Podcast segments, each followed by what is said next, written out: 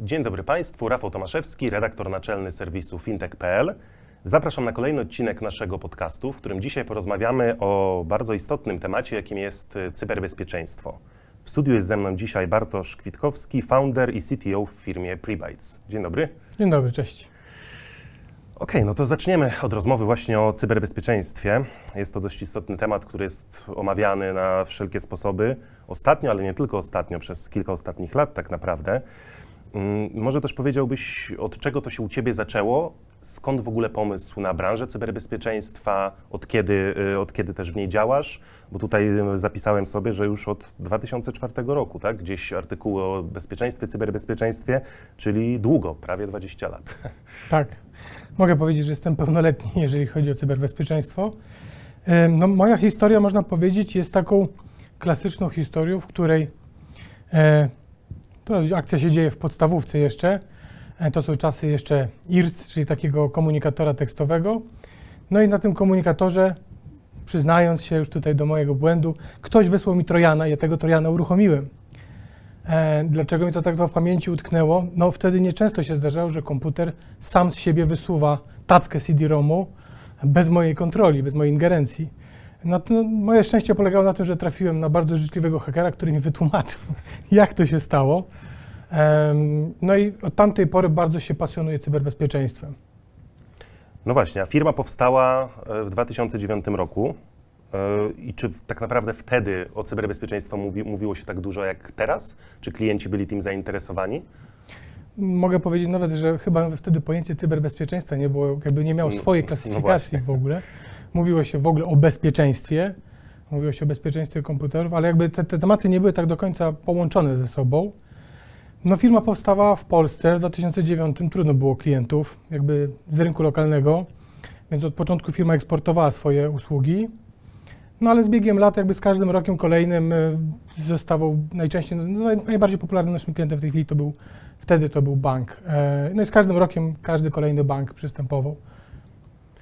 A tak naprawdę w skali ostatnich, powiedzmy 10 lat, no bo może nie będziemy aż do 2009 e, roku wracać, ale w skali ostatnich 10 lat, jak, e, jak byś ocenił, jeśli chodzi o ataki hakerskie, co tutaj się zmieniło? Bo wiadomo, że hakerzy też jakby cały czas modyfikują swoje, e, swoje sposoby wyłudzania danych czy ataków, więc jakbyś tutaj powiedział, co się mogło przez te ostatnie lat, 10 lat zmienić, na co tutaj warto zwrócić uwagę? Mhm. No mnóstwo się zmieniło faktycznie. E, sami jak dzisiaj korzystamy z urządzeń, jakie dzisiaj mamy, to 10 lat temu jakby były kompletnie inne. E, no i to też jakby spowodowało, że my korzystamy w inny sposób z usług internetu i hakerzy też szukają gdzieś indziej też tych punktów e, ataku. 10 lat temu można powiedzieć, że taką receptą na bezpieczeństwo był program antywirusowy Firewall, który przez wiele lat jakby do dnia dzisiejszego też funkcjonuje, że to jest taki bym powiedział mm, złoty środek na wszystkie bolączki. Natomiast y, no, hakerzy dzisiaj atakują nas nawet w usługach online, do których trudno jest nam jakby zainstalować program antywirusowy Firewalla, więc dużo się zmieniło. Tak, no bo wydaje się, że też często tutaj najsłabszym ogniwem jest jednak człowiek, tak?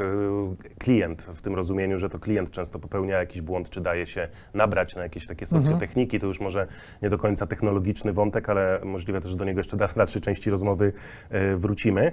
No ale teraz o samej działalności waszej firmy porozmawiajmy. Yy, Czy mógłbyś powiedzieć, jakby jakie usługi oferujecie? E, No, spośród takich usług, które no, przez ponad dekadę działalności firmy, no to mamy usługi, które kojarzą się z e, antyfraudem, czyli takim przeciwdziałaniem takim e, cyberprzestępców, hakerów, którzy kradną e, pieniądze. Mamy usługi, które są jakby pomocą przede wszystkim dla małych, średnich firm, no i zespół, który jakby odpowiada na incydenty bieżące, udziela wsparcia hakerskiego. Wspomniałeś już trochę o tym, że waszym pierwszym klientem był bank, tak? Jeśli dobrze zarejestrowałem, też sprawdzając sobie waszą działalność wcześniej, widziałem właśnie, że banki są jednym z waszych głównych klientów też obecnie, e, ale też dla jakich branż poza e, bankami świadczycie swoje usługi? Mhm. Tak, no banki są dominujące, jeżeli chodzi o sektor e, tutaj w Polsce. Natomiast jest jakby część taka, która dotyczy właśnie korporacji, które też jakby chronią się przed e, cyberatakami, mamy dla nich e, jakby osobne produkty, no ale też małe i średnie firmy, które często jakby też mają potrzebę i tutaj też mamy rozwiązania, które adresują właśnie ich potrzeby. Czy zajmujecie się jakby tutaj tylko oferowaniem tych technologicznych rozwiązań, czy też wspieracie instytucje finansowe i inne firmy też podczas samych ataków, Mhm. które mogą nastąpić? Mhm.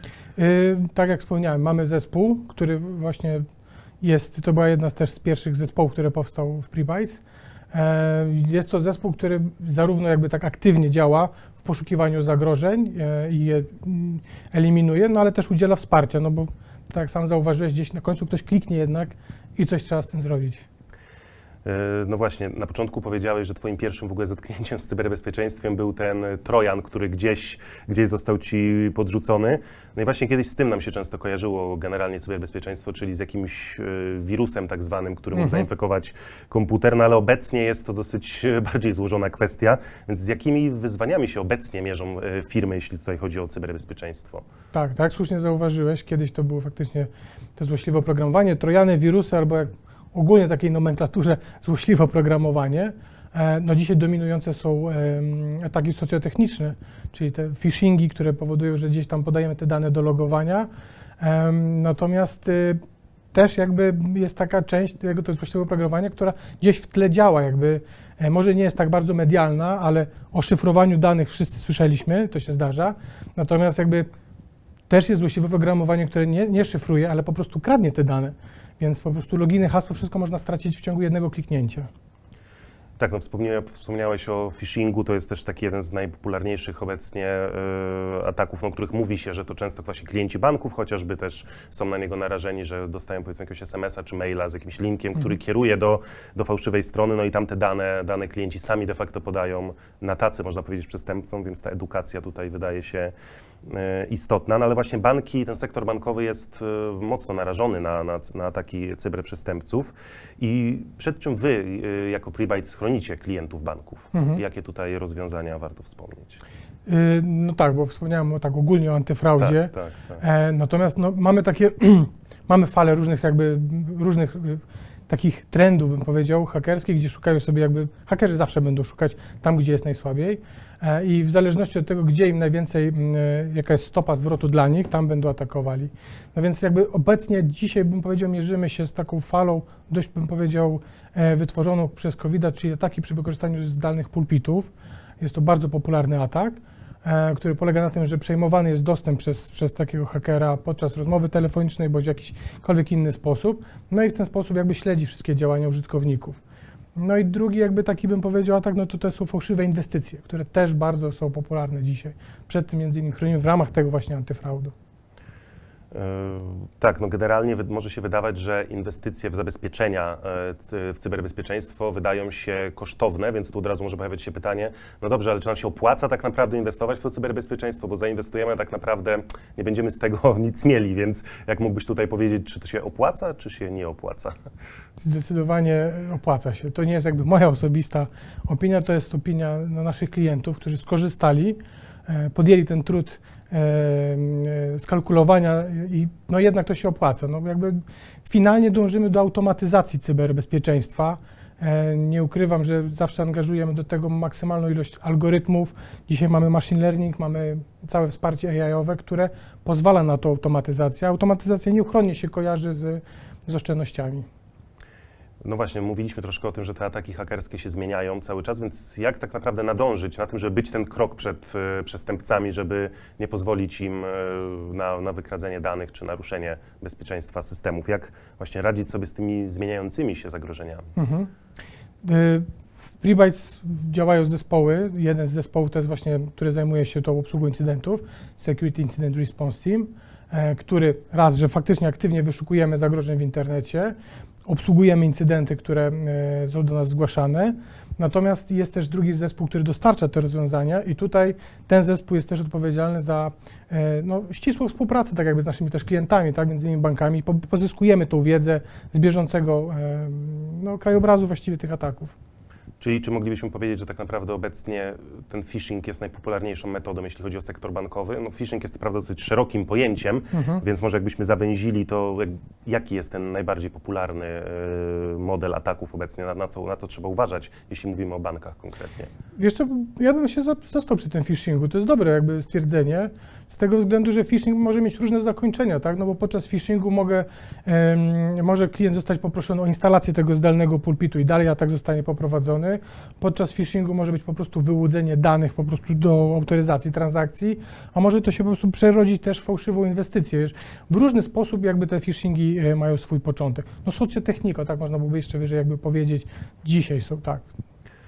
No właśnie, ale te zabezpieczenia kojarzą się też z dosyć zaawansowaną technologią, więc czy nie występują tutaj jakieś trudności, jeśli chodzi o integrację? Czy właśnie łatwo jest wdrożyć takie rozwiązanie, zintegrować je z obecnym systemem, który działa już w firmie, w banku? Y, Jak tutaj można sobie z tym poradzić? Mhm. No są jakby sama natura jakby funkcjonowania w, w sektorze bankowym nakazuje pewne restrykcje prawne, które są i one są bardziej wymagające niż w porównaniu do no, zwykłych przedsiębiorstw. No i druga kwestia to jest, bym powiedział, laboratoryjna precyzja też jakby w zakresie działania bankowości internetowej i tutaj podłączania się.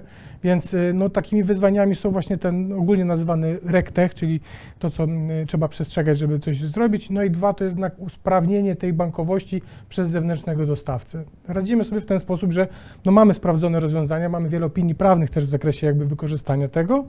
Mm, No i druga kwestia to jest to, że no, dużą część bierzemy na siebie, jeżeli jako zespół, mając już doświadczenie wielu integracji, no oferujemy jakby już takie kompleksowe jakby podejście, tak? Czyli wiemy od czego zacząć, co się wydarzy, jakie są najczęstsze problemy, więc ułatwia to, znacznie to ułatwia wdrożenie. Powiedzieliśmy sporo już o bankach, bo to jakby naturalny pierwszy taki punkt, przy którym e, warto było się zatrzymać, ale teraz przejdźmy też troszkę do innych branż, może do mniejszych firm. Mhm. Czy mniejsze spółki, na przykład małe, średnie przedsiębiorstwa też mogą korzystać z Waszych rozwiązań? Czy też macie takich klientów? Tak, jakby rynek potrzebuje takich rozwiązań. No, to, że mała jest firma, jakby to nie znaczy, że jakby hakerzy na nią nie popatrzą, bo jakby tutaj hakerzy nie prowadzą takiej eliminacji na podstawie wielkości firmy. Em, mamy takie rozwiązania i no, one głównie się opierają właśnie na te najczęstsze bolączki, które dotyczą firm, w ogóle też małych, średnich y, czy dużych. Czy tak naprawdę świadomość właśnie w tych mniejszych firmach jest wystarczająca według Ciebie? Tak naprawdę zdają sobie sprawę te mniejsze przedsiębiorstwa, że warto zainwestować w takie rozwiązania? No czy jednak właśnie może mają takie poczucie, że nie, no nas to nie dotyczy, my jesteśmy za mali, nas tam hakerzy y, na nas nie spojrzą, tak? Czy, czy ta świadomość jest wystarczająca według Ciebie? Y, powiem tak, z doświadczenia naszych później jakby klientów, którzy już zostali naszymi klientami, rozmawiamy jakby już później po wdrożeniach różnych rozwiązań, to wiemy, że najczęściej jest to trudno wyobrażalne, żeby pogodzić cyberbezpieczeństwo z biznesem. Jakby te dwie rzeczy wydaje się na początek, że nie, nie mają nic ze sobą wspólnego. Natomiast y, w takim podejściu, które no, my przedstawiamy, no, pokazujemy, że jakby są aspekty, każda firma może być jakby unikatowa w zakresie swoich potrzeb e, cyberbezpieczeństwa, więc tutaj się skupiamy i wtedy to ma szansę zadziałać, bo wtedy to odpowiada na te potrzeby firmy. E, unikamy chaotycznego jakby podejścia, czyli trochę tutaj zabezpieczmy, trochę tutaj, a w całości jakby mamy nadzieję, że coś się wydarzy. E, No i to podejście, o którym też wspomniałeś, jeżeli ktoś jakby nie podejdzie do tematu cyberbezpieczeństwa z zaangażowaniem, no to kolejną częścią jest jakby powiedzieć, a to nas na pewno nie dotyczy, więc to jest zrozumiałe. E, No właśnie, ja jeszcze pozwolę sobie wrócić do kwestii implementacji generalnie Waszych rozwiązań, no bo już omówiliśmy, dla, dlaczego tak naprawdę warto, warto w to cyberbezpieczeństwo zainwestować, warto się tym zainteresować, ale może powiedzmy też trochę więcej o tej implementacji, no bo rozumiem, że przychodzi firma, chce, chce- chce wdrożyć Wasze rozwiązania, czy duża, czy, czy mała. Jak wygląda ten proces tej implementacji, jak też Wy pomagacie im, e, im w, tym, w tej integracji? Już trochę o tym powiedziałeś, ale może rozwijmy troszkę ten wątek. Mhm. No to jak w bankach to już wspomniałem, że jest to jakby proces, który jest obarczony dużymi restrykcjami prawnymi. Tutaj w ramach tych, tych aspektów prawnych musimy się poruszać. E, Z firmami jest nieco elastyczniej. E, Natomiast zawsze jest ten, ten sam element, czy duży, czy średni, czy mały, czy bank, zawsze dążymy do poznania tych realnych potrzeb, poznania jak biznes działa, ponieważ tutaj wiemy, gdzie są te y, punkty zapalne, najbardziej niebezpieczne miejsca. Tutaj się skupiamy i dostarczamy, właściwie to też jest nasze takie doświadczenie współpracy z bankami, dostarczamy gotowe rozwiązania do użycia. Nie są to rozwiązania, które jakby za chwilę wymagają kolejnych osób, kolejnych szkoleń, kolejnych wdrożeń, bo dla małej i średniej firmy to jest jakby też taki próg trochę nieosiągalny, więc tutaj bazujemy na naszym wieloletnim doświadczeniu, żeby to, ten ciężar jakby implementacji wziąć na siebie, a dostarczyć takie gotowe rozwiązanie. Wspomniałeś też na początku, że od samego startu w sumie waszej działalności już myśleliście o wyjściu za granicę, tak? I o działaniu za granicą. Jak to obecnie wygląda? Że jakby jesteście bardziej skupieni na zagranicy, czy w Polsce jakby też działacie na podobnie dużą skalę? Mhm. Y, Z doświadczeń naszych jakby mamy takich mm, klientów, których no są też od wielu lat, to jest, to, to wspomniałem o tym eksporcie, to są globalni vendorzy e, zabezpieczeń, którzy jakby finalnie dostarczają też rozwiązania na cały świat, e, ale mamy klientów, którzy są też z branży bankowości światowej i też no, e, kryptowaluty, jeżeli chodzi i wallety. Tam też są jakby pieniądze, hakerzy też tym się interesują, więc też to dostarczamy. Na koniec troszkę może wybiegniemy w przyszłość i pokusimy się o jakieś e, prognozy, jeśli chodzi o te ataki hakerskie. Obecnie mniej więcej już powiedzieliśmy, z czym, się, z czym się mierzymy, ale co na przykład może w najbliższej przyszłości się wydarzyć? Może widzisz jakiś taki trend, o którym już warto wspomnieć? Może on jeszcze na przykład w Polsce nie jest widoczny, a za granicą już jest. Jakby jak hakerzy mogą jeszcze spróbować tutaj e, obejść te cyberzabezpieczenia, czy też e, troszkę bazować na, na ufności klientów? Y, tak. Znaczy się nie będę podpowiadał, jakby co można w Polsce wprowadzić. E, faktycznie są rozwiązania, których jakby pamiętamy też sprzed paru lat dominowały w Polsce. Po- Polski rynek też jest dość specyficzny, bo mamy bardzo szybkie transakcje, przelewy, co jest jakby na skalę europejską też jakby nieosiągalne, więc też mamy trochę swoją specyfikę, jeżeli chodzi o ataki. E, ale co łączy? No, e, no myślę, że jednak ten głośno, o którym wszyscy wiemy, to jest ten, ten, ten wykorzystanie AI-ów w atakach. No jednak dostępność tych algorytmów no, będzie powodowało, że na przykład technologie, które do tej pory były wykorzystywane, przykładowo rozpoznawanie głosowe, no będzie narażone też na te ataki, w których AI za chwilę wtedy nam pomagał, teraz może zacząć nam szkodzić. No i też przede wszystkim y, skala ataków, bo y, można stwierdzić, że nie o ile coraz bardziej te ataki są skomplikowane, tylko ich ilość. I tutaj jakby do, dochodzimy do takiego momentu, że no jest mniej tych osób, które są w stanie jakby odepierać te ataki, a jest więcej tych, których łatwiej po prostu podjąć jakąś próbę zaatakowania. Więc myślę, że byśmy się najbardziej chyba skali bali tych ataków. No i też edukacja zapewne wciąż istotna, tak? bo tego nigdy za wiele, żeby ostrzegać Tak. ludzi, jeśli mówimy A o jeszcze tych będzie to trwało wiele lat, więc Tak, im wcześniej zaczniemy, tym tak. No właśnie, i na koniec zapytam Cię o Wasze plany na przyszłość. Y, Jakie rozwiązania Prebytes chce wprowadzić w najbliższym czasie, bo pewnie pracujecie, pracujecie nad, czymś, nad czymś ciekawym. Wiem, że nie zawsze wszystko można powiedzieć, ale jakbyś mógł rąbka tajemnicy uchylić na koniec, to byłoby super. Y, tak, no mamy jakby produkty, których faktycznie nie, nie będę chciał jeszcze wspomnieć. Są one już niedługo, one właściwie niedługo ujrzały światło dzienne.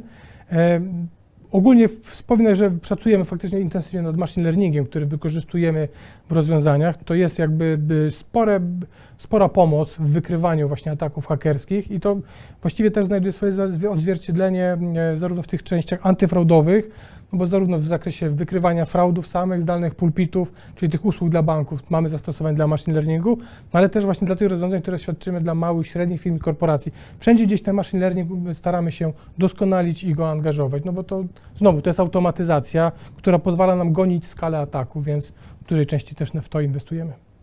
I myślę, że tutaj możemy naszą rozmowę zakończyć. Ja jeszcze na koniec też y, powiem, że tak naprawdę ten podcast jest pewnego rodzaju wstępem do naszego cyklu, który tutaj wspólnie z Prebytes będziemy na fintech.pl realizować, więc już y, w niedługim czasie więcej jeszcze informacji na temat cyberbezpieczeństwa będzie się pojawiało, ale na dzisiaj możemy postawić kropkę. Gościem podcastu fintech.pl był Bartosz Kwitkowski z firmy Prebytes. Dziękuję bardzo za rozmowę. Dzięki.